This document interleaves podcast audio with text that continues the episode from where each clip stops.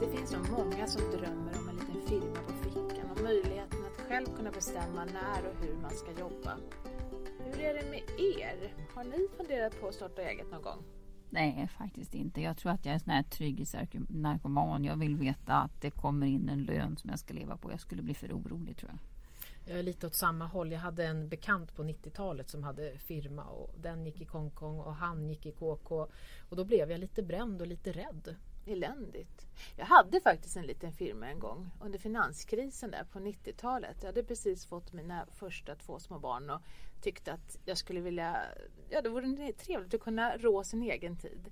Så att i vårt garage så, så tänkte jag att där kan jag ha en liten barnklädesaffär. Så jag tog kontakt med en som precis hade startat upp ett nytt företag och, och, och körde barnkläder, sydde barnkläder. Eh, och eh, tänkte att de ska jag sälja där i garaget. Och jag höll på ett år och sen kände jag att nej, det här var inte min grej. Och sen så avvecklade jag företaget och började plugga istället. Men det var väldigt bra erfarenhet faktiskt att ha haft eget företag. Det är jag glad att jag har gjort. Och jag har hört att i Sverige så är ett av de bättre länderna i världen kanske att starta eget i. Alltså det sociala skyddsnätet är ju så bra och då kan man ju våga och hoppa på någonting sånt där. Mm. Och idag har vi med oss en gäst som heter Emma. Välkommen till oss. Berätta, vem är du? Och vad fick dig att våga hoppa? För du är egenföretagare. Hej! Eh, ja, tack, tack för att, jag får vara här. Det är roligt tycker jag. Ehm, ja, det stämmer att jag är egenföretagare. Jag driver en, en fullservicebyrå som heter Hjort och Partners som eh, ger ekonomisk och juridisk rådgivning till, till mindre företag inom allt ja, vad ska man säga, daglig ekonomiadministration från bokföring och löner till skatt och moms och, och anställning och så. Och då är ju även pension en del i det faktiskt. Um, och, och, ett av skälet till varför jag hoppade som du säger det är nog ganska mycket att, att ehm, just nu så är det väldigt, väldigt positivt. Det är låga räntor och det är billigt att leva i Sverige och dessutom är det ju, finns det ju det här sociala skyddsnätet som du var inne på. Och I kombination med det så har man också rätt att vara tjänstledig i ett halvår och prova på egen verksamhet under vissa förutsättningar. Så, så, så det i kombination med att jag är väldigt nyfiken och lite otålig och tänkt att ja men, ja men det här skulle jag vilja prova och vill vara min egen chef och testa så, så, så tänkte jag nu kör jag. Ja, så du träffar liksom egenföretagare, företagare varje dag och tänker de på pension verkligen? Ja, mm, det är, en, det är en svår fråga faktiskt. För att många tänker på pensionen. Har man en bakgrund i Sverige och, och liksom uppväxt i Sverige så har ju nästan alla hört det här med orangea kuvertet och om allmän pension och att man kan få pension från sin arbetsgivare och så. Men däremot så eh, behöver inte det betyda att man riktigt vet hur man gör när man själv är företagare. Hur ska jag göra med pensionen till mina anställda eller till mig själv då? Det är en administrativ och pedagogisk utmaning där. Um, men, och, och sen är det också en, en skillnad lite beroende på om du är enskild näringsidkare eller om du driver ett aktiebolag. För har du ett aktiebolag då blir det mycket tydligare att du blir anställd i bolaget och börjar ta ut lön och då, då har du ju en anställning egentligen och kan, kan koppla på det du vet om, om sådana. Eh, som enskild näringsidkare så, så, blir det ju så att det du tjänar i din, i din verksamhet som, som blir överskott som inte du använder till kostnader och så, det blir ju din lön i slutet på året så att säga. Du deklarerar ju på din vanliga privata inkomstdeklaration. Och där är det ju viktigt att komma ihåg just det här att, att de pengarna ska räcka till din lön och även till, till pension då faktiskt. Jag träffade faktiskt Länsförsäkring här för någon vecka sedan och de har gjort en ny undersökning som visar att vart tredje företag med upp till 20 anställda inte sätter av pengar till tjänstepension för ägarna eller anställda. Och fyra av fem nya jobb skapas i de här små och medelstora företagen men ofta är ägarna och deras anställda sämre skyddade än anställda i större företag. Det är ju inte klokt det här Kristina. Nej, jag, jag, känner igen det här. Alltså jag tror att många småföretagare Alltså de har så fullt upp med sitt eget bolag. Det är liksom där intresset finns. Det är det de brinner för. Och sen, de kanske har hört någonting om pensions och, och trygghetsförsäkring men de skjuter det, det får vi liksom ta sen. Nu är, nu är det liksom firman som gäller. Det, och sen kanske de också har anställt familjen. Och, och, och ja, det, det, finns ju en fara i det här. Att man till slut så glömmer man bort det. Och jag jag hör till och med när jag är ute och åker i landet att eh, fackliga företrädare ibland faktiskt hjälper till på de här småföretagen och eh, teckna, hjälper dem att teckna kollektivavtal för att man har ingen koll. Så att mer information behövs nog verkligen. Mm, det tror jag med.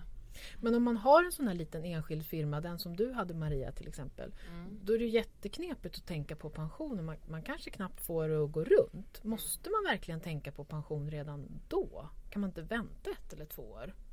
Jo, egentligen alltså något år, då är det ju ingen panik. Och det är ju nästan alltid så att den här startup-tiden, då, då, då kommer det inte in några pengar.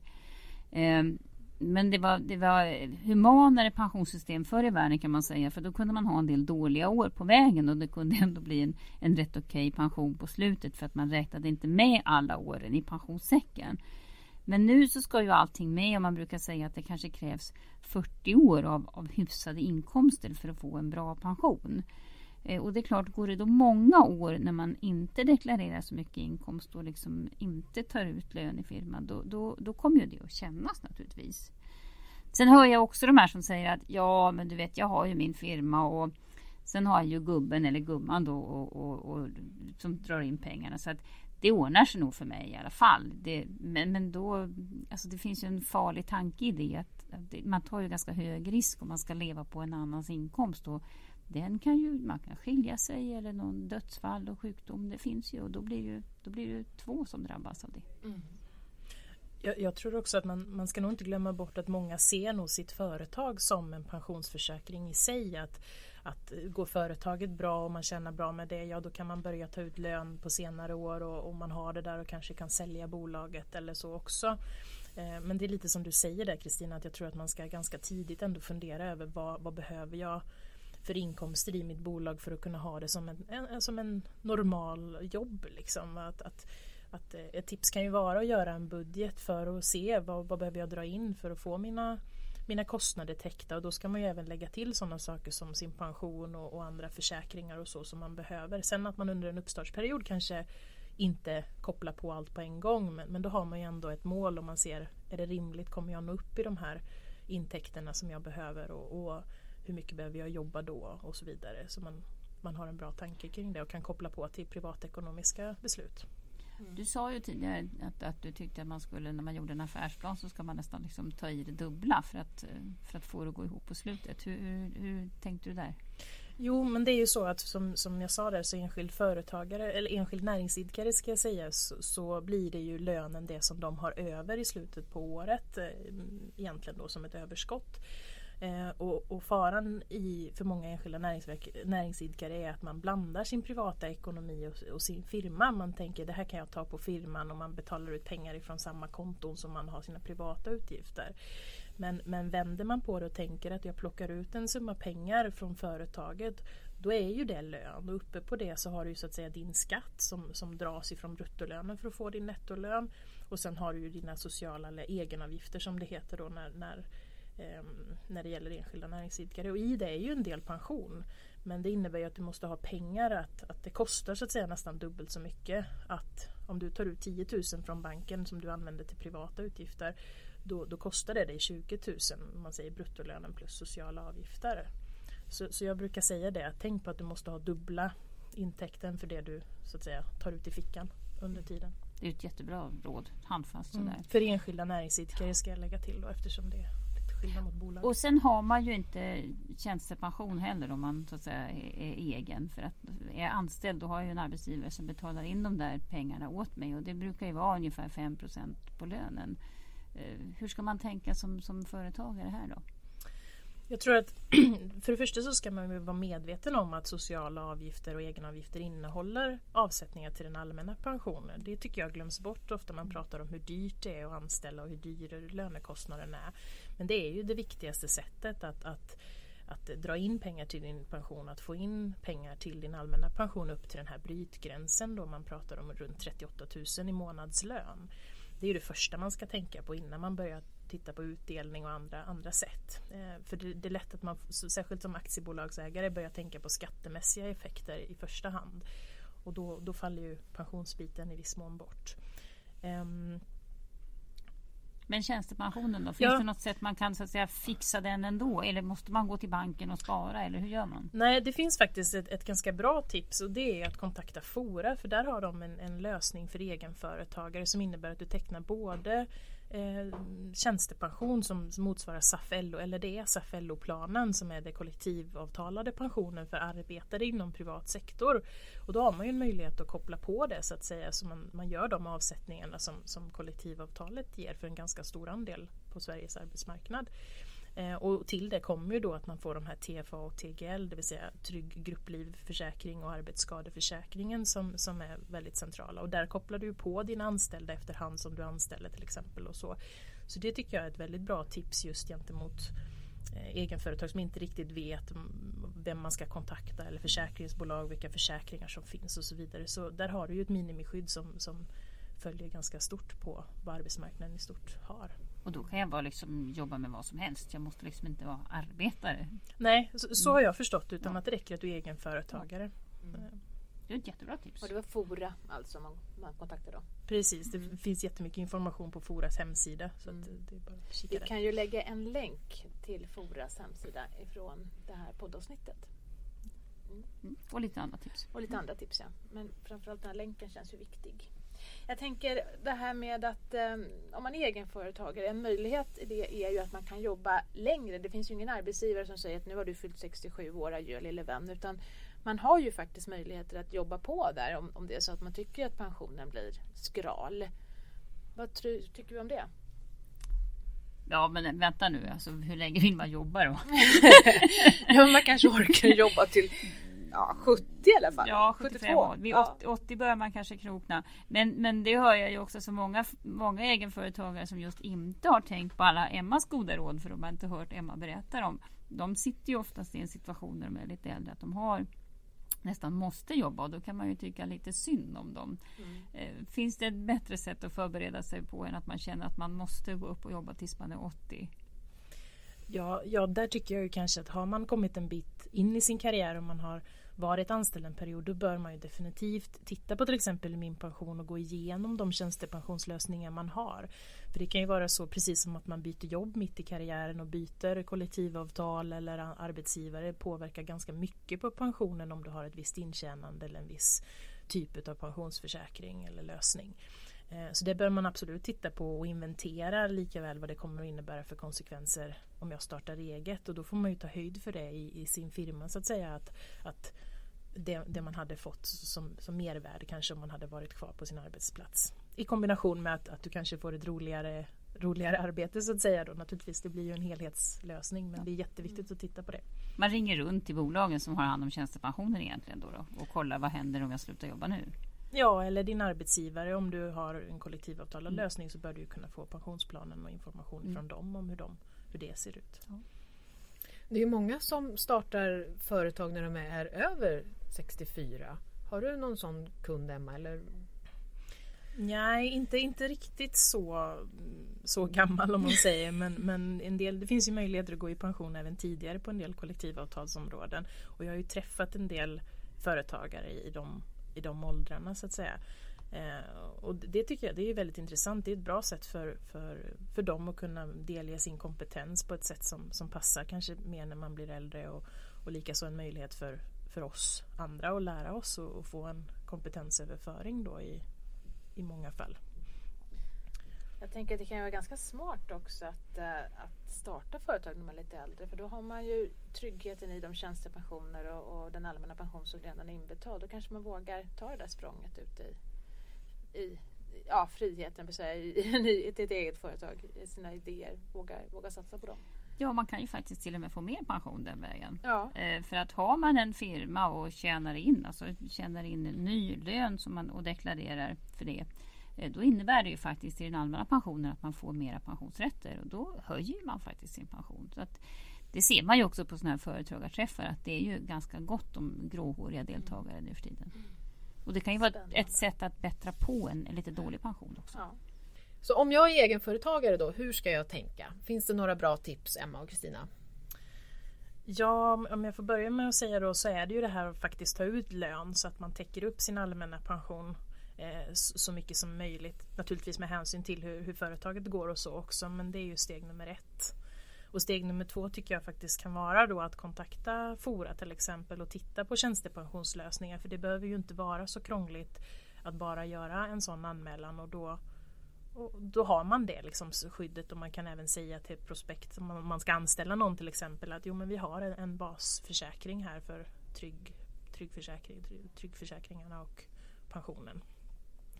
Ja, är du mitt i livet så tycker jag också att man ska tänka på att då, då har jag ju tjänat in en del pension redan.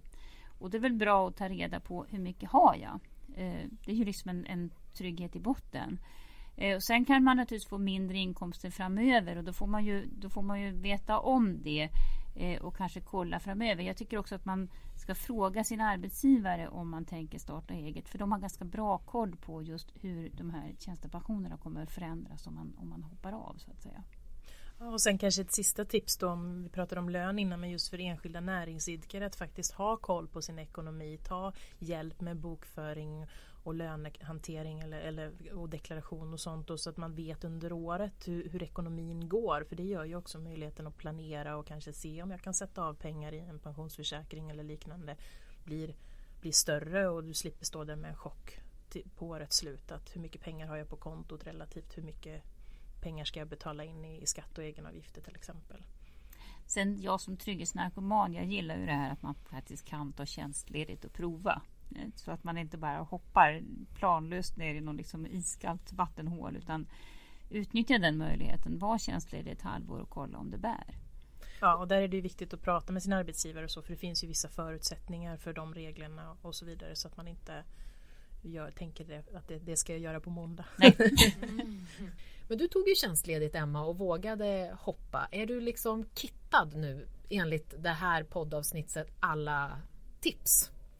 Ja, det får jag nog faktiskt säga att jag är. För, för ehm, jag tittade på de där frågorna. Jag tyckte också det var viktigt att sätta mig in i dem eftersom jag ger rådgivning kring ekonomisk administration både för delägare och för bolag och enskilda näringsidkare.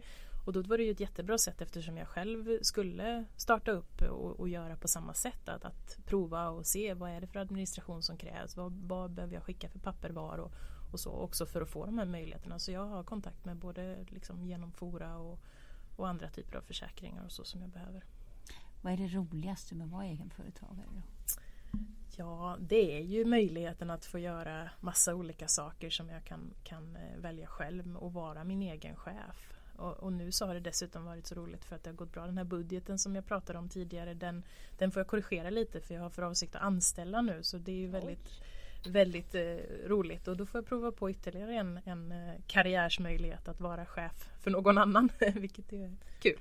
Spännande. Utmaningar kul. hela tiden ja. inom alla olika områden. Det kan bli ett nytt poddavsnitt. Ja. ja. Chefen och pensionen. Ja. Spännande.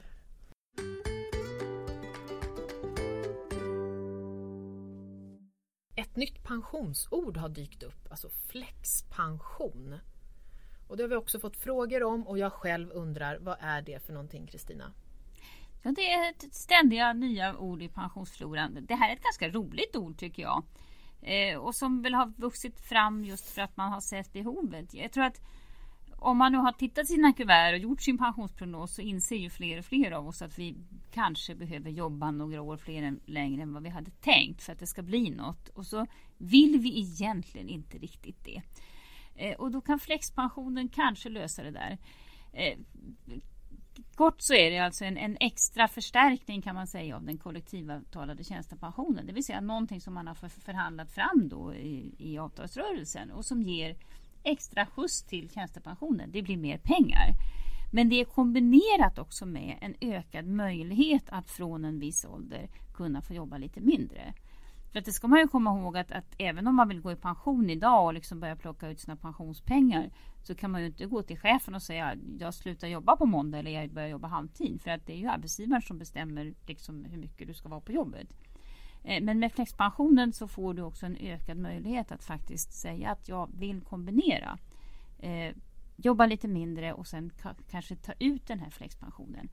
Ännu så länge så finns det inte så mycket pengar till de avtalen där det här redan är verklighet. Men, men så småningom kan det bli det. Men det är också viktigt att säga att det här gäller ju inte alla utan det här gäller ju bara i de avtal eller i de branscher där man har kommit överens om att ha det på det här viset.